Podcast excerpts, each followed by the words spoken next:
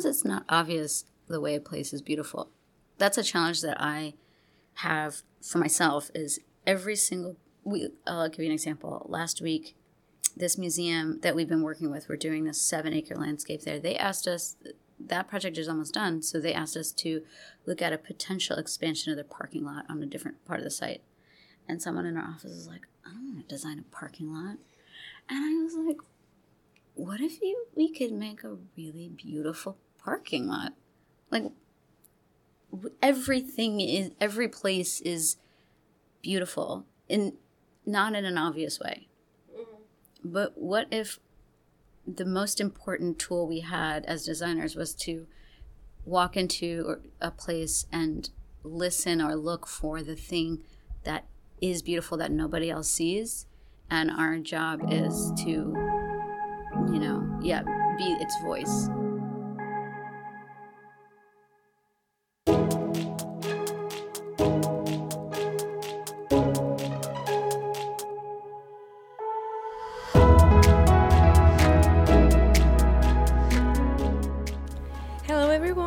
welcome back to another episode of our podcast Pencils Down. Today we are really excited because we have in our table the first landscape architect we're going to engage in conversation with. She is Sara Zewde.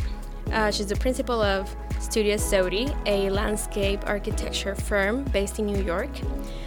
We heard she was going to be here in town in Columbus for a special talk for Exhibit Columbus. She designed one of the installations located in Millrace Park, so we couldn't miss the opportunity to talk to her. Besides being a landscape architect, she also has a background in sociology and statistics. Stay with us to listen about her philosophy, her way of thinking about land, and the importance of landscape architecture and the architecture projects.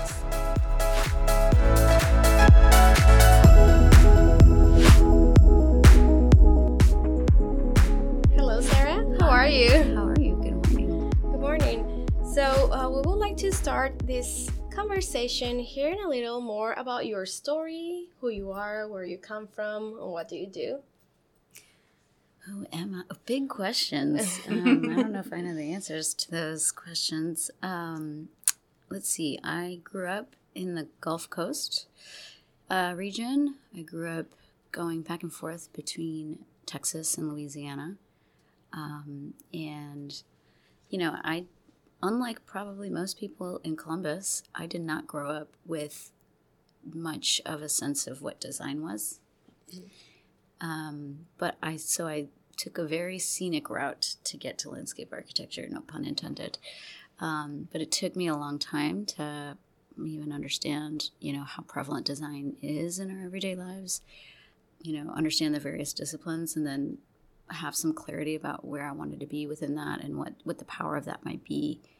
Um, but yeah, I, I think Hurricane Katrina was um, a turning point for me in a lot of ways because I it really made me focus a little bit more on architecture and urban planning and landscape and ecology, all the things that you know, and I think reflecting post Katrina on all of the things that um, could manifest such a thing.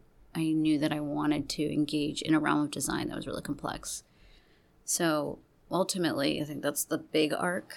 Um, I was already interested in people and place in a broad sense, but I didn't know where that would, would take me. But um, so I ended up studying sociology and statistics and city planning, and then I got to landscape architecture, which everyone thought was crazy at the time going back, keep you know, continuing to go back to school.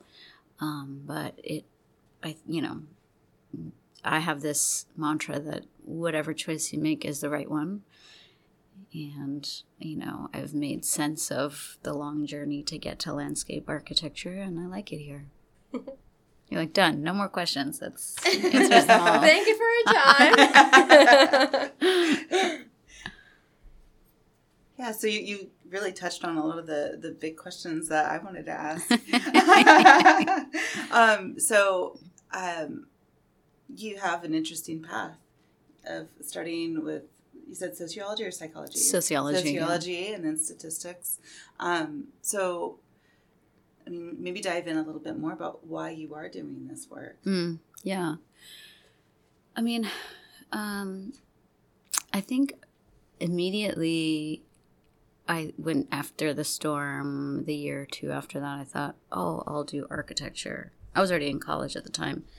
And I would have done architecture if, when I went to the registrar's office and asked to be transferred to the architecture department, if they hadn't said, we don't actually have architecture at this university.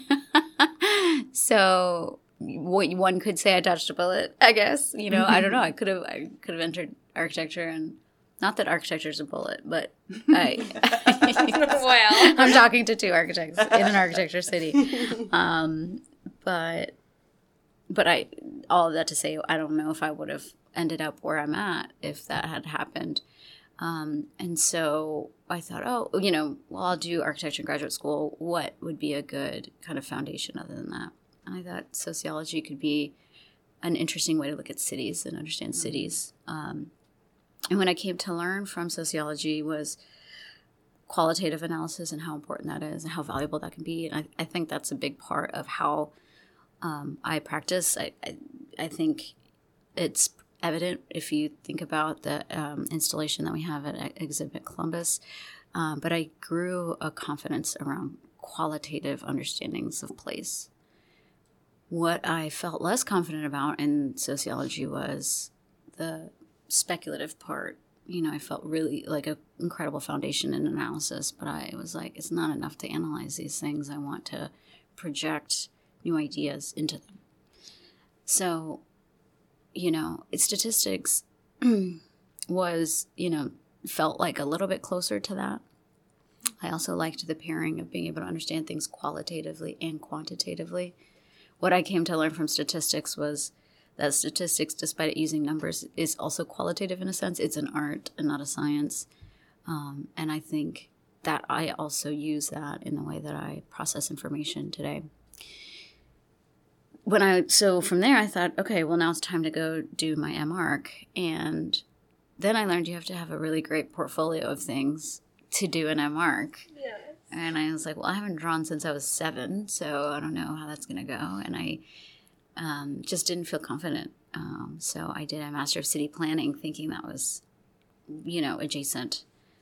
And I got my Master of City Planning, and I worked as an urban planner, and it still felt like my job was still to just basically diagram things and you know color code ideas into land use and then write reports about them and um, we need urban planning but I still had this itch even you know despite practicing in the field of planning this itch of man there's so many like there's so much to room to innovate in design. And and i feel like all of this stuff that i've learned along the way through my personal experiences and my academic training that i want to manifest and explore in a realm that's more um, that's beyond planning you know and so that's why i ended up one more time and by that time i was well read in the different design disciplines and f- really felt like you know I'll, I'll say, I, I'm saying this in a room of architects, but I really feel that it's unfair that landscape architecture is the one that has the adjective, you know, mm. because it sounds like a subfield of architecture. Um, like we don't call y'all building architects, you know. oh, I've never thought of that. It's true. But like, what if y'all were called building architects and we were architects? you know, because Interesting. it's mm-hmm. a, it's a landscape architecture is a hugely expansive field. It's literally everything that's not inside. Mm-hmm. You know. wow. Really deep thoughts. um, I mean, I think if if we really ask ourselves why that is, it's largely just because of the professional histories of landscape architecture formalizing itself and calling itself landscape architecture only happened in the mid late 19th century, mm-hmm. whereas architecture, capital A, and arguably is like 15th century. So um, that's not to say people weren't making landscapes and making buildings for all of human history it's it's you know just talking specifically about professional histories and the professionalization of those things. So i'll give you guys that you know reason. You can run with that. But you know it's interesting to think about how that shapes how we practice with each other architects and landscape architects um, and how we view landscape architecture as a result of that. When you know i you know and there are architects that feel like landscape architecture is you know putting shrubs around the building. And you know we see architecture as putting buildings in the landscape which i would argue is probably more how we should be practicing um, than the reverse. So yeah i i could keep rambling but you know i want to give you guys space to react to things and ask questions. I think it's really interesting the way that you are breaking this down. And um, it comes back to the idea that words are very powerful. The way we define things is very powerful. And um, I want to touch on something that I, I read about you prior. And um, it was about how, when you, uh, it was a quote from um, something I believe you wrote, uh, Dimensions of Citizenship. Mm. Um, and you were talking about wrestling with the idea or the word land.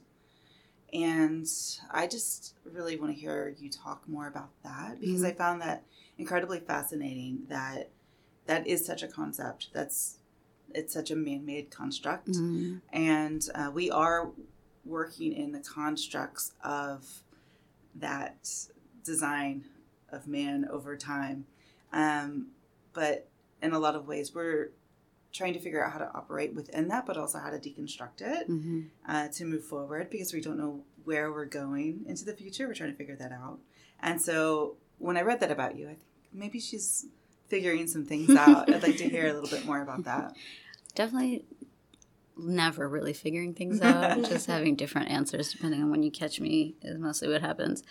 Um yeah land is tough. I mean here we are on indigenous land you know and it's like whoa how do we that's like where we should be starting when we think about the word land um, and just you know land being at the center of conflict and war all over the planet at all times how land has prompted colonization and enslavement and some really wretched elements of human history um, has been about land. And um, so, what does it mean for me as a black woman to be in a field where I'm being trained literally to shape land in a profession?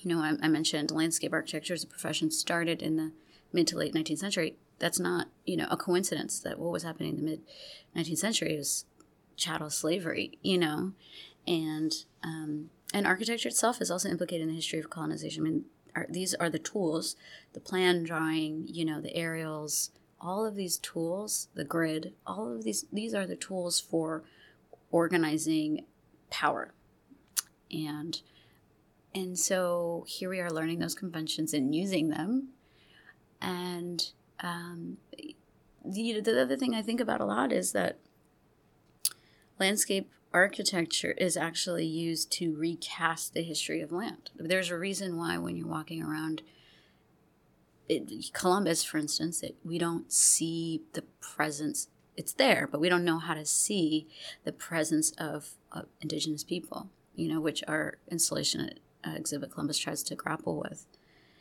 The reason is because of landscape architecture and architecture that we literally were trained the the the typologies of space and that we are taught to make are about recasting this into something else.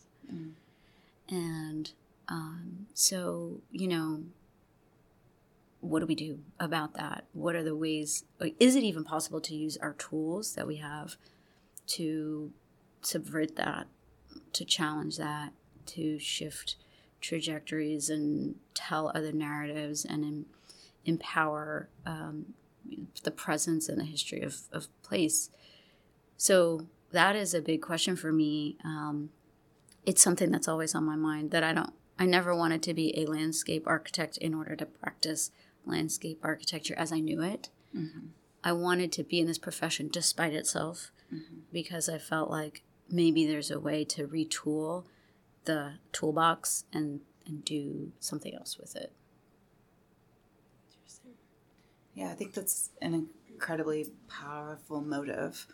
And I think if one person can claim some space for its original existence, then anything else that happens around that can react to it, Mm. right? Mm-hmm. I think that we often don't give ideas enough credit, Mm. right? So if an idea really can take fire and creating that space and allowing there to be um, like a building thought of Mm. in that space Mm-hmm. uh, would make the building more receptive to the history. Mm-hmm. Yes. Yeah. Yes, and I wanted to ask you, as for example, for us as students, sometimes we're given like a big site, Mm. and we mainly focus on the buildings, Right. And then like a few days before the deadline, we're just like, okay, just let's throw a bunch of three of trees and bushes. So it might sound a little redundant, but I wanted to ask you about the importance of also thinking about how to shape the landscape Mhm. in conversation with building architecture. Yeah. it's catching on. Yes, I love that. I mean, I, I would challenge you. I know you're not my student, but here I am. I would challenge you the next project you have in studio to do the opposite and see what happens. To start with the landscape. And that's funny because that's um, before coming here, I come from Mexico. I was interested in landscape architecture, but I found this program, so it was a really good opportunity to come here. But it's funny that you say that because I feel that my process is a bit different than some of my classmates, and actually, my project starts by thinking about the landscape. Mm. I always think about this is that I want to have trees here and I want to have this open space here and I want to like so I kind of think the op- maybe maybe you are inspiring me to pursue like another degree. this is a sign. and I, you know, I would start by listening to the landscape before even before saying, you know, I want this here, I want that. The landscape wants to be something, and what I always try to do is amplify what that landscape is wanting to be. Mm. You know, what is just even sometimes looking at the existing contours. It's a sculpture already. Topography is a sculpture, and there you are, you know, with the opportunity to highlight that and amplify that and, you know, just um, make its presence stronger. And then, you know, understanding, you know, what the topography is doing, why it's doing that, what is the presence of water and moisture, you know, in the mm-hmm. lower levels versus the higher levels. Can planting help emphasize that and make somebody who's moving through the landscape register the place that they're in, right? As we were saying, architecture and landscape architecture tend to do the opposite. Mm-hmm. Downplay what where you are and and and highlight this fabrication on top of it. But what if you really look at what the land is doing already? Where are the trees and why are they growing there? You know, why is this kind of plant growing here? And how do you want to move through it? Like even to you know to integrate it with building architecture, it's you know a sense of arrival. There is a one of the reasons I love landscape architecture so much is it's like filmmaking in a way. You you're really setting up a series of scenes. It's about movement, and you know it's not you're not sitting sitting on a couch or sitting in the kitchen. You're moving in it, and so you're making scenes. There's a foreground, you know, there's a middle ground, there's a background at all times, and you know so constructing scenes as you move through a place is at the heart of landscape arch- architecture and in that choreography there's a building you know and then the you know the building has some engagement with you know the trees or the plants or the topography. Is is the building a beacon sitting up high you know or is it actually you know integrated into some landform and disappears there?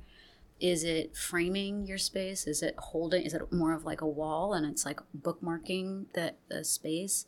Um, so thinking about a building as part of a choreography of movement through the world as opposed to like the thing that everything else emanates from. You know, it's it's a different way of thinking. I think a lot of the way we celebrate architecture is because it does the opposite typically. Um, but I don't know. Challenge. This is a challenge to you both to see see what happens. Yeah, it's really interesting, like to hear this way of thinking and like to challenge and to question the way we do things and the process we follow. So it's more like amplifying the experience of the site rather mm-hmm. than modifying it. Like to make it artificial, it's like, okay, the, the landscape is already perfect because it's nature, just how it is. So how can we just like make that experience for the user more intense or more noticeable to their eyes because sometimes we just take it for granted and it's just like oh it's just grass it's just trees Right. but we are not really thinking what it is trying to tell us so it's like being the voice of the landscape Absolutely. in a way like the translator And Yeah. sometimes it's not obvious the way a place is beautiful. That's a challenge that I have for myself is every single we I'll give you an example. Last week, this museum that we've been working with, we're doing this seven acre landscape there. They asked us that project is almost done, so they asked us to look at a potential expansion of their parking lot on a different part of the site. And someone in our office was like, I don't want to design a parking lot. And I was like, what if you we could make a really beautiful parking lot? Like everything is every place is beautiful in not in an obvious way. Mm-hmm. But what if the most important tool we had as designers was to walk into a place and listen or look for the thing that is beautiful that nobody else sees and our job is to you know yeah be its voice as to use your word i mean what kind of design unravels from there is an interesting question to me Such a great conversation. I'm loving this. Yes. I'd like to hear a little bit more about your process and, and maybe tap in a little bit uh, about how your installation at Millrace Park went and a little bit about the backstory of that. Yeah. I mean, it's an interesting way to dovetail with this conversation because um, we had to do that here. You know, Yeah. we tried to do that here. I, you guys could tell me if we were successful or not. But um, super Yeah, I love it. oh, I'm sad it's coming down. I'm like, wait. I it's know, not I know. It's one that I, I want to stay. Yeah. yeah i was working in that I installation i, helped building it so i was like kind of my baby too Yeah. Of course it is. I don't want it to go away. And I think it's a very successful installation, and I think it's the biggest one that Exhibit Mhm. Columbus has had. So, it's a, Yeah, it Yeah. makes you feel like you're part of the land. yes. Mm. Yeah. I mean, that's, yeah, that's exactly what we were trying to do. We were trying to, in that case, amplify something about the landscape, but also something about the people of Columbus and what they were telling us. So when we were here in October of 22, I believe, doing the community engagement, you know, we asked people about the past, present, and future of Columbus, of Millrace Park specifically, excuse me. And it was what became clear was people's, a lot of people's favorite stories and memories were embodied in that hill, you know, the existing, the hill. Um, and fun fact, my professor, when I was in school, designed Millrace Park. So it being the 30 year anniversary, it was a great time to circle back and have conversations with him. And, and he told us that the hill was a nod to indigenous mound building traditions. And so when we learned that, you know, that it had this legacy, this history of being um, this indigenous mound um, acknowledgement, and the fact that people from Columbus were really drawn to it, not even largely knowing what it represented. Um, when the conversations around the future of Millrace Park happened, you know, we couldn't take our eyes off of Festival Field because it's it's so flat, it's so large. There's no shade, and it's just kind of held there for some events that happen, you know, a few days out of the year. But really, you know, no one that we were speaking with really mentioned at all any connection to Festival Field. And we thought, I wonder if there's a way to engage that land, you know, amplify the presence of this history, but also point to the future potential. Um, and, and, and in so doing, we came up with this idea of an installation that echoed the form of the hill, completed the circle, which is how those mounds were originally constructed, but also allowed the festival field to still be a festival field. And I've been so thrilled seeing all of the concerts and you know all of the events still being able to take place there uh, but also having you know this kind of um, installation in the background as a frame onto all of that. So the process is amazing, and I now I'm obsessed with Columbus on a different level just because I've gotten to know so many people that, you know, obviously, it, I think the size of Columbus really helps in terms of being able to coordinate around, you know, with different city agencies. Parks Department was incredible. And, you know, everyday people that came and helped the installation. Um, it was pretty magical in terms of a process uh, and working with bamboo. I i, I want to know how you how your experience was but you know when we originally designed it we had no idea what we were going to build it out of actually. We thought it was going to be metal. And because largely because i was like obsessed with the precision being you know of the form. And then when we were like okay we can't afford that um it's silly um and bamboo came around as an option I was like, oh, it's so imperfect. But actually, I really love the imperfection. Mm-hmm. I think it makes it more dynamic. I think the fact that it's not this, you know, standardized product, you know, timber product, that it was rather this, you know, you had to make decisions piece by piece about where to cut and how to install. And it actually makes the installation much more about craft and way more engaging to yes. build. Um, but I'm curious what you thought. It was a great experience because um, back in Mexico, I used to work as a construction supervisor, but we were working with brick and concrete. I had never had the opportunity to work with bamboo. So, something that got my attention very much, one of the persons I was working with, she was like, Nowadays, people don't really touch raw materials. In our mm-hmm. environments, everything is covered in paint or it's covered in some different material. So the only natural material that you actually touch is the granite on your counter in the kitchen. Mm. And I was like, wow, that's so interesting. So now we were working with a material that was completely natural, that was not processed.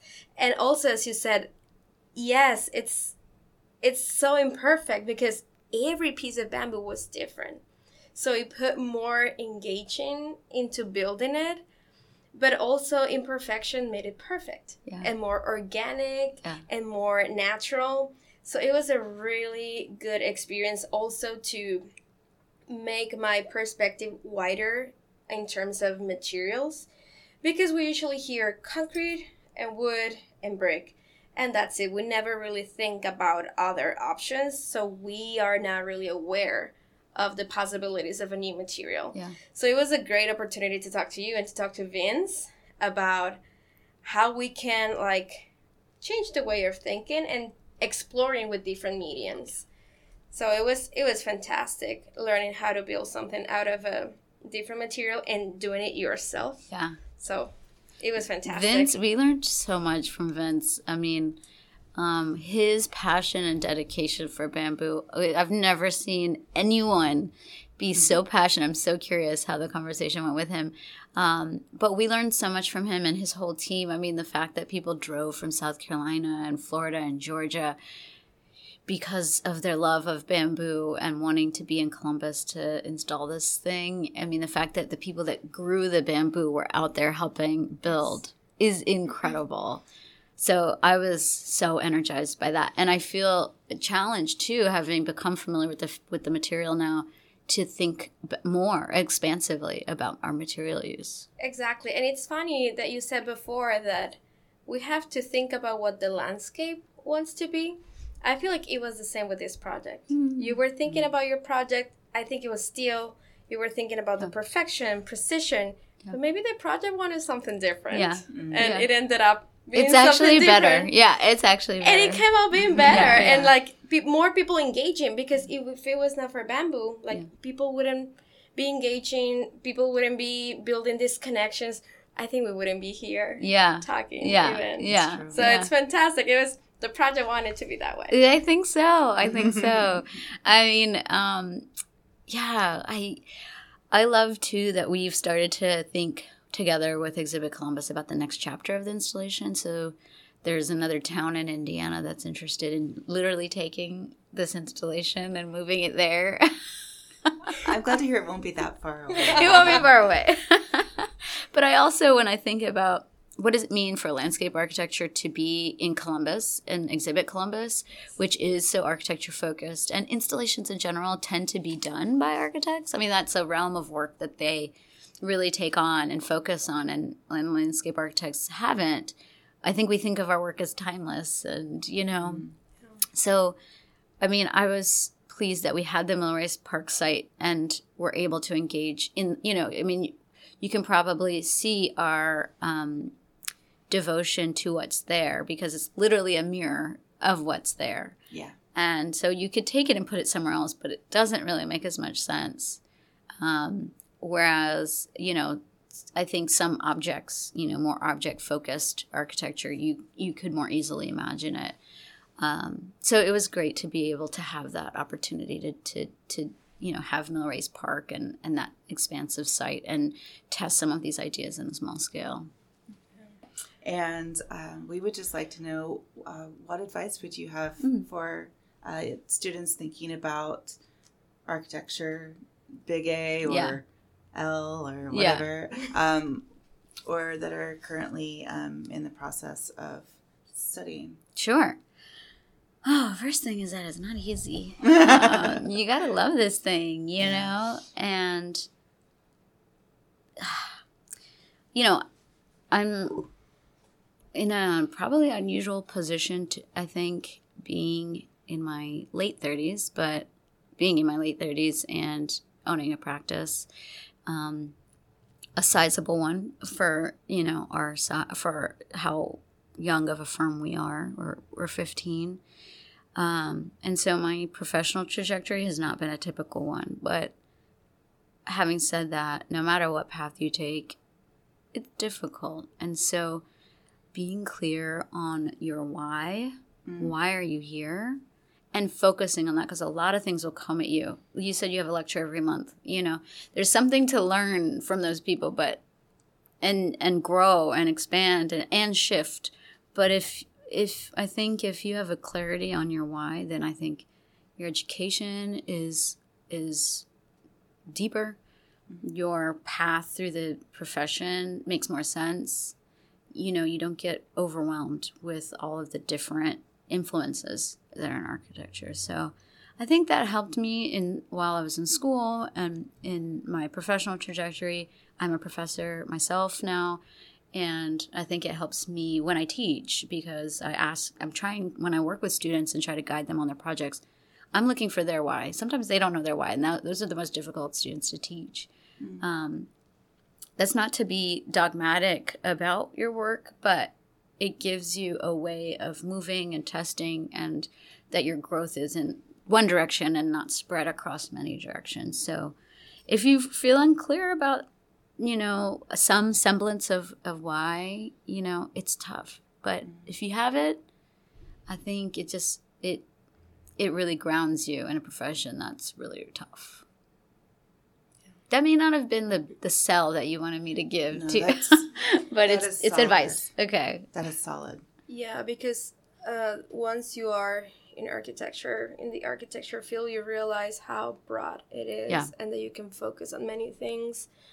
And sometimes you get excited about everything because once you are involved in design, you cannot unsee right. things. It's very true. But sometimes it's overwhelming, and you are like overstimulated yeah. by so many things, and we tend to lose to lose the focus. Yeah. Yeah. Totally. Well, Sara, thank you thank very, you. very much for so your fun. time, for your words, and for your ideas. Wow, this was amazing. Oh, great. Thank, Thank you. you. for inviting me and making this space. I think it's so smart to leverage the fact that Columbus is this hub of architecture. And so you all are in a very privileged position to be able to be here and, you know, catch the stream of, of folks. So, you know, congratulations to both of you for making this space. Thank you. Thank you